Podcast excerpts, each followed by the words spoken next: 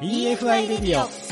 こんばんは大野康則です。こんばんは高橋真美子です。EFI レディオこの番組はフードテックや食の未来について一緒に考えていこうという番組です。さあ大野さん今週のゲストの方は？今週のゲストは山木株式会社商品開発部次長兼鰹節だし研究所所長の遺体則康さんにお越しいただいております。はいこの後登場お楽しみに EFI レディオでは改めてご紹介させていただきます。山木株式会社商品開発部次長兼鰹節だし研究所長遺体則康さんです。よろしくお願いします。よろしくお願いします。ね、もう山木といえばもう鰹節で有名な会社さんなんですけど、はい。実は言うとん鰹節について普段使ってるんだけど知らないことたくさんあるので、今日ねちょっといろいろお話を聞いてみたいなと思うんですけれども、まずその鰹節ってどうやって作られてるか知ってます？カツオを削るうん。ぐらいしかわかんないです、まあまあまあそうですよね。それはいもう多分一番最後の工程ですね。ちょっとその辺も聞いてみたいですねそもそも鰹節ってすごいざっくり言うとどういう工程で作られてるんですか？えっと、水揚げしたカツオを玉内臓を落としまして、車熟、まあ煮る工程ですよね。うんうん煮た後に今度いぶす工程が入っております。煮ていぶすんですね、でカツオをいぶすのでカツオ節になったんじゃないかなと、これは私の意見ですけれども、いぶすという工程が少し特殊。まあ、これで鰹節の香りであったり、うんであと水分を抜いて保存性を高めるというふうな工程を経ております。でそこからカビ付けという工程も商品によっては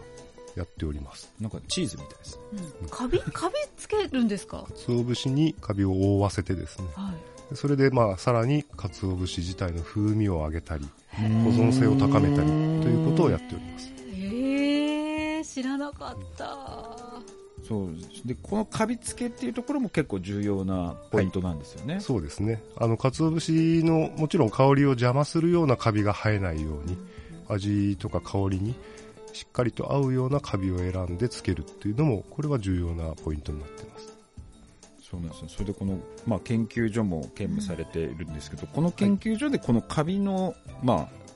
研究といいますか保存みたいなこともやられてるんですよね、まあ、いくつかある鰹節カビですね。まあ、これらの特性、まあ、例えば生育が早いだとか、えー、鰹節にした時の香りがこういう風に違うと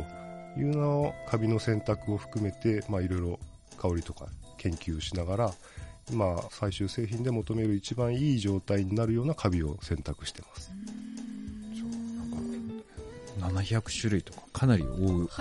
多くのカビがあるらしいですえ知らなかった。そうが知らカビにそんな種類あるんだっていう。ねでそれによってもだから全然香りとか風味が変わってくるってことなんですよね。はい。でカビ生やした後またさらに天日干しして、まあ、表面削ってはい。完成っていうような、鰹節がですね。うん。うんそこから削っていくはい。ですよね。なんかあの細かい鰹節とうん。割とこう大きめの鰹節がはい。あるじゃないですか、あれはもう削り方なんです削り方ですね。どんな感じで削るんですか？削るのは、まあ、はい。切削機というやつで、カンナの刃がついているような板が回って、鰹節を一本一本薄く削っていくんですけれども、そのまま大きく削るのは、鰹節をそのまま削ったもの。で、細かくしたのは、その大きく削ったものを少し小さく砕いたものであったり、あと、鰹節の削りの方向ですよね。えまっすぐ縦に削ると大きな花が出るんですが、横に削っていくと小さな花になります。まあ、そういう形でいろいろ削り方ですとか、削った後の加工とかを含めまして、まあ、いろんなサイズ、まあ、これはお料理に合うような形で加工をしております。この、まあ、削るという作業は、まあ、この鰹節を作っていく際に重要な工程かなと思うんですけど、山木さん自体でこの技術革新といいますか、この削るというところではどういった技術を磨かれてきたんですか、あの、花かつおの1枚の薄さっていうのはだいたいティッシュ1枚よりちょっと薄いぐらいなんです。で、それをまあ、鰹節一本一本削るのに、そのカンナの刃の調整は今はまあ人の手でやってるということですね。職人技で？職人技で。それはあれですか？その鰹節の状態とか、その時の湿度とか、はい温度とかに合わせてはい。変えてる感じ。鰹節の大きさであったり、まあその時の状態によってですね。なるほど。だから機械をそのまま同じ機械を導入したからといって、はい。このクオリティが維持できるわけではないということですね。まあ、調整するっていうところに、まあ、一つ、あの、テクニックというか技術が隠されてます。カツオ職人みたいな方がはい。たくさんいらっしゃるんですね。そうですね。はい。あとはこのやっぱり品質を見極めていくっていう技術っていうのもすごく大切なポイントかなと思うんですけど、このあたりはどうされているんでしょうか、鰹節もやっぱりいろんな大きさであったり、うんうんまあ、油が多い少ないというのがあります。まあ、そういうのを鰹節の状態で見極める。まあ、そういうことをすることで、まあ、花鰹に向く鰹節であったり、その後は、まあ、出汁を抽出するのに適したような鰹節だったりっていうのをしっかり見極めた上で、それぞれのうん。えー加工を進めていくということを今やっております。この見極めっていうのは、はい。職人さんがやられている感じなんですか？これもですね、もう目利きに近いところですね。担当の、まあ、匠の方が、まあ、見た目、あと、うん。音ですよね。音？お互いに節と節をカンカンと合わせたその音でどれくらいの乾き具合だとか、そうごい。いうのを見極めて、あ、じゃあこれはもう花かつおに使おうと。そういうのもやっております。そうなんですね。これでも、これから人手も少なくなってくるし、このノウハウを継承していくっていうのはまあまあ大変だと思うんですけれども、はい。このあたりはどうされてるんですか？もちろん人の技術伝承というのも重要ですし、できるところはやっぱり機械だとか、数値で管理できるように、それは今技術も含めて開発中ではありますけれども、まあ、これからやっぱり人が少なくなっていく中、えーそういったところで技術伝承というのを進めていっております。でもこのデジタル化っていうのはうん。他の企業さんとかも見てても、はい。なかなか職人のやってることを数値化するっていうのが難しいみたいなことも難しいですね。聞くんです。あやっぱ難しい難しいです。はい。なんかね機械じゃわからない数値までわかるらしいんですうん人が触ったりさっきのね音とか。出てこないらしいんです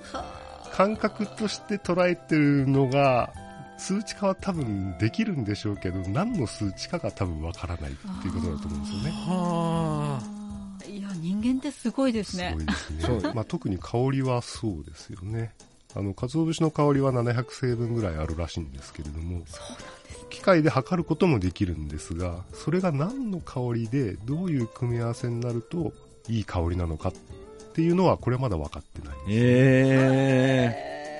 えー、面白い。まあ、香りの研究も今、鰹節だし研究所ではやってますので、も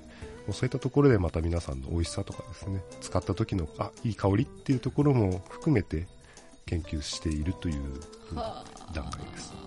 すごいな。ー研究所でまあそういった香りですとか、まあ、作り方、製法、まあ、そういったところをこう研究している団体はいになるんですかね。そうですね。まあ、鰹節だし研究所っていう名前の通り、まあ、鰹節の作り方から、であと、まあ、先ほどのカビの話も出ましたけれども、まあ、どういうカビをつけるとどういう商品になるのか。でまた、それが香りのところでどういうところの機能があるのかっていうところを研究しております。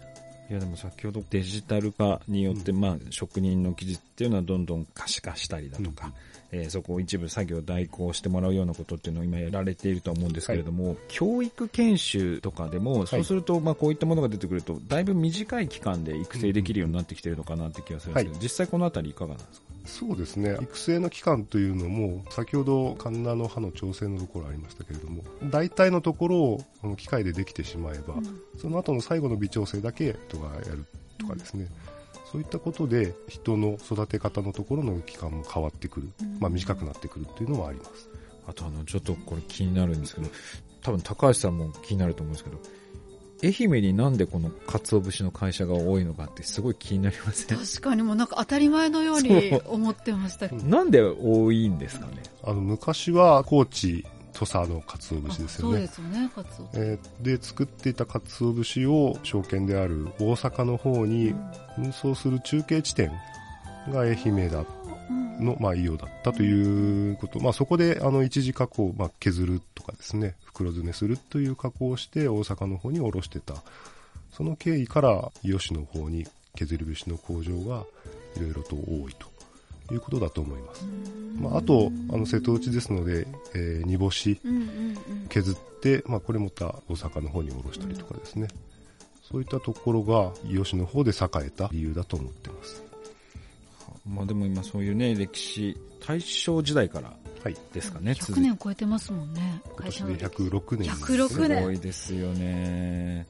でもあの、きっと大正時代にはなかったような多分課題もどんどん出てきてると、はい特にこの水産資源の、まあ、枯渇といいますか、取れなくなってきたり、価格が高騰してくるとか、うんあとエネルギーコストですね。はい。そういったものの上昇っていうところの、まあ今まではなかったようなこう課題っていうのが次々出てくるんですけれども、そのあたりはどう今対応されてるんですか？鰹節、まあ、カツオの水産資源についてはですね、あの、まあ、MSC 認証というのもとって、まあ、海の資源をえ有効に利用できるということで、そういう認証を取得して、え海の資源を大切に守りながら商品を作っている。まあ、そういう商品もございますし、えーあとエネルギーの削減というのは、まあ、これはあのメーカーですので、えー製造工程中の、えーロスを削減するだとか、まあ、なるべく効率よ良い生産でエネルギーの、えーところをカバーしていくということを今やっております。海を守る活動っていうのを本当にやっていかないと、我々普段多分スーパーに行ったら普通に物を置いてあるんですけど、それがね、ひょっとしたら食べれなくなる時代が来ちゃうかもしれないのでね、そういうのはやっぱりちゃんと商品開発もそうだし、我々消費者もすごい考えていかないといけないですよね。はいあとはもう、これからその戦略の部分で、はい。まあいろいろなその販路開拓っていうところもあると思うんですけど、国内とか海外含めて、はい。どういうようなこう販売といいますか、うん販路をこう拡大していこうとされてるんでしょうか？国内については皆さんご家庭で、まあ、鰹節を、まあ、食べていただくその習慣、まあ、これはまあ和食文化の伝承でもありますし、えーまあ我々のこれまで生きてきたその香りだとかほっとするような感じの出汁うんこういったものをしっかりと次の世代に受け渡していってもらいたいというふうな形で、まあ、食育活動とか含めて、えー皆さんに鰹節を知ってもらう機会を増やしております。で海外については、まあ、やっぱりあの日本食レストランを含めて、まあ、こういう鰹節とか出汁に接する機会は今多く作ってもらっているということですね。でそれによって、まあ、同じように鰹節の良さを分かってもらって鰹節出汁の美味しさというところを世の中に広めていきたいという活動をしております。なんかあの、はい。昔は海外の人とかこういう出汁とかっていうのはうん。多分分からなかった、方も多かったのかなって気がするんですけど、今日本食もすごく海外でもブームになってきてるので、なんかこの辺の出汁とか、うん。まあそういったものに関するその意向というか、っていうのも海外の人増えてるんじゃないかなと思うんですけど、はい実際どうなんですかね？あの多分興味はいろいろ持っていただいていると思ってます。フランスの方でも鰹節の出汁っていうのを使った料理も提供するようなお店もあるというふうに聞いたことがあります。はい、わかるのかな？この繊細なね。フランスの人はなんかまだ分かりそうな気がしますけど、でもまあなんか徐々に徐々に浸透してくると、国内だけではなく海外の市場でこう一気にブレイクしてくるような、そういったのがあるんじゃないかなっていう気がすごく聞きましたね。あとは商品開発の部分ではい、これからいろんな商品また出されていくのかなと思うんですけれども、このあたりで今後の方針みたいなものはどういったものがあるんでしょうか？えっ、とですね、まあ、やっぱり美味しさを届けたいっていうところが一番です。まあ、それと合わせてお客さんが使いやすいようなパッケージ、容器包装であったり、まあ、あとあのデザインとか、えー見やすさみたいなところですね。そういったところに注意しながら商品の開発を進めております。商品自体はどれぐらいの数が今あるんですか、えっ、と、家庭用の、まあ、スーパーで並ぶような商品ですよね。でも、まあ、100アイテムぐらいは。そうなんですか、うんいやなんか私は実は山木さんのあのマイルド削りっていうの小さなはい。やつが大好きで、あれをお味噌汁に最後もう仕上げにパッとかけるんですよそうすると香りがすごいふわーってうん香ってきて、はい。もう我が家では欠かせないもう当たり前のように使ってたんですけど、まあ、今日いろんな歴史を聞いて、はいちょっと噛み締めて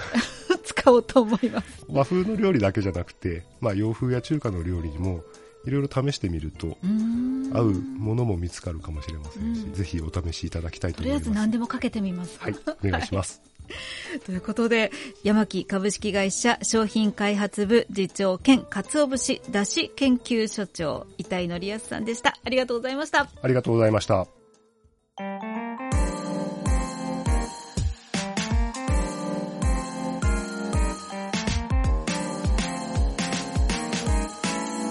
EFI トピックス。ささあ、ここからの時間は EFI トピックスのコーナーなんですが、小野さん、今週は今週はですね、はい。実はと今日私インドネシアから帰ってきたばっかりお帰りなさい。インドネシアに何しに行ったかって養殖見に行ってきたんですよ。で結構特殊な養殖をされてまして今ねエネルギーコスト餌代が高騰化してるっていうお話あるじゃないですか。彼らうん使ってないんです。その反応すごくいいですね。餌とエネルギーを一切使わず養殖をしてるんですよ。え、でき、でできるんですか？そうなんです自然環境をすごく再現していてまずエビを育ててるんですけど、うん。エビの赤ちゃんの餌っていうのを植物性プランクトンを太陽光で育成しうん育てたものを餌にしてまずエビの赤ちゃんを育てます、うんでエビの赤ちゃんがわーって育ってきたら今度それを魚の餌にする。でその中の何割かがエビは生き残るのでうん。大きなエビに成長し、で大きくなったら魚には食べられなくなるので、うんなので同じ生けすの中にエビと魚が同時に育つ。でほっといたら育つっていう。エビも食べちゃう人間が。そうです。えエビも魚も両方っていう。えで汚れも勝手に浄化してくれるような生態系を作っていてすごいなと思って。でさらにうん。すごいのがですねこの生態系の全ての仕組みっていうのを考えてる人は愛媛県の人えそのバリ島でやってるのは。すごいそうなんです。EFI にもゲストで来ていただいたあのプールで廃校を使って陸上養殖をされている方、その方が実は言うと今バリ島でそれをやられてるんですよ。でそのやっぱり技術っていうのはバリの中でもすごい期待されていていかにやっぱり餌代あとはそのエネルギーコストを下げるのかっていうところが重要なのでエネルギーを使わない餌を使わないっていうその新しい育て方っていうのは世界で今注目され始めているので、まあ、そういった新しい養殖っていうのも日本国内でも、まあ、世界でもこれから増えてくるかもしれないです。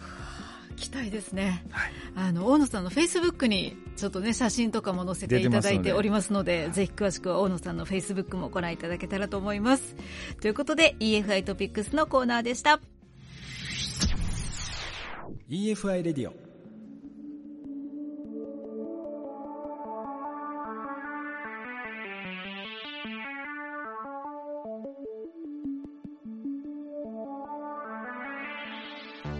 さあ、EFI レディオ、今週もエンディングのお時間ですが、今週はどうでしたかね？いやーまず鰹節普段何気なく取ってるんですけどこんな苦労されて作られてるのは知らなかったです、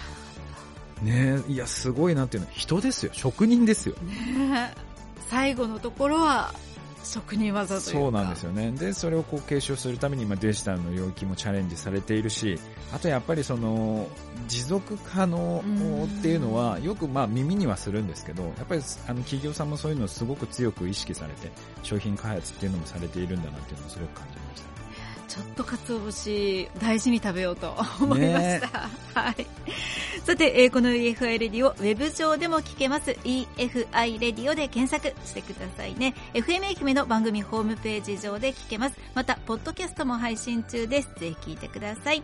ということで、今週はそろそろお別れになります。それでは皆さんまた来週 EFI レディオ大野康則でした高橋真美子でした。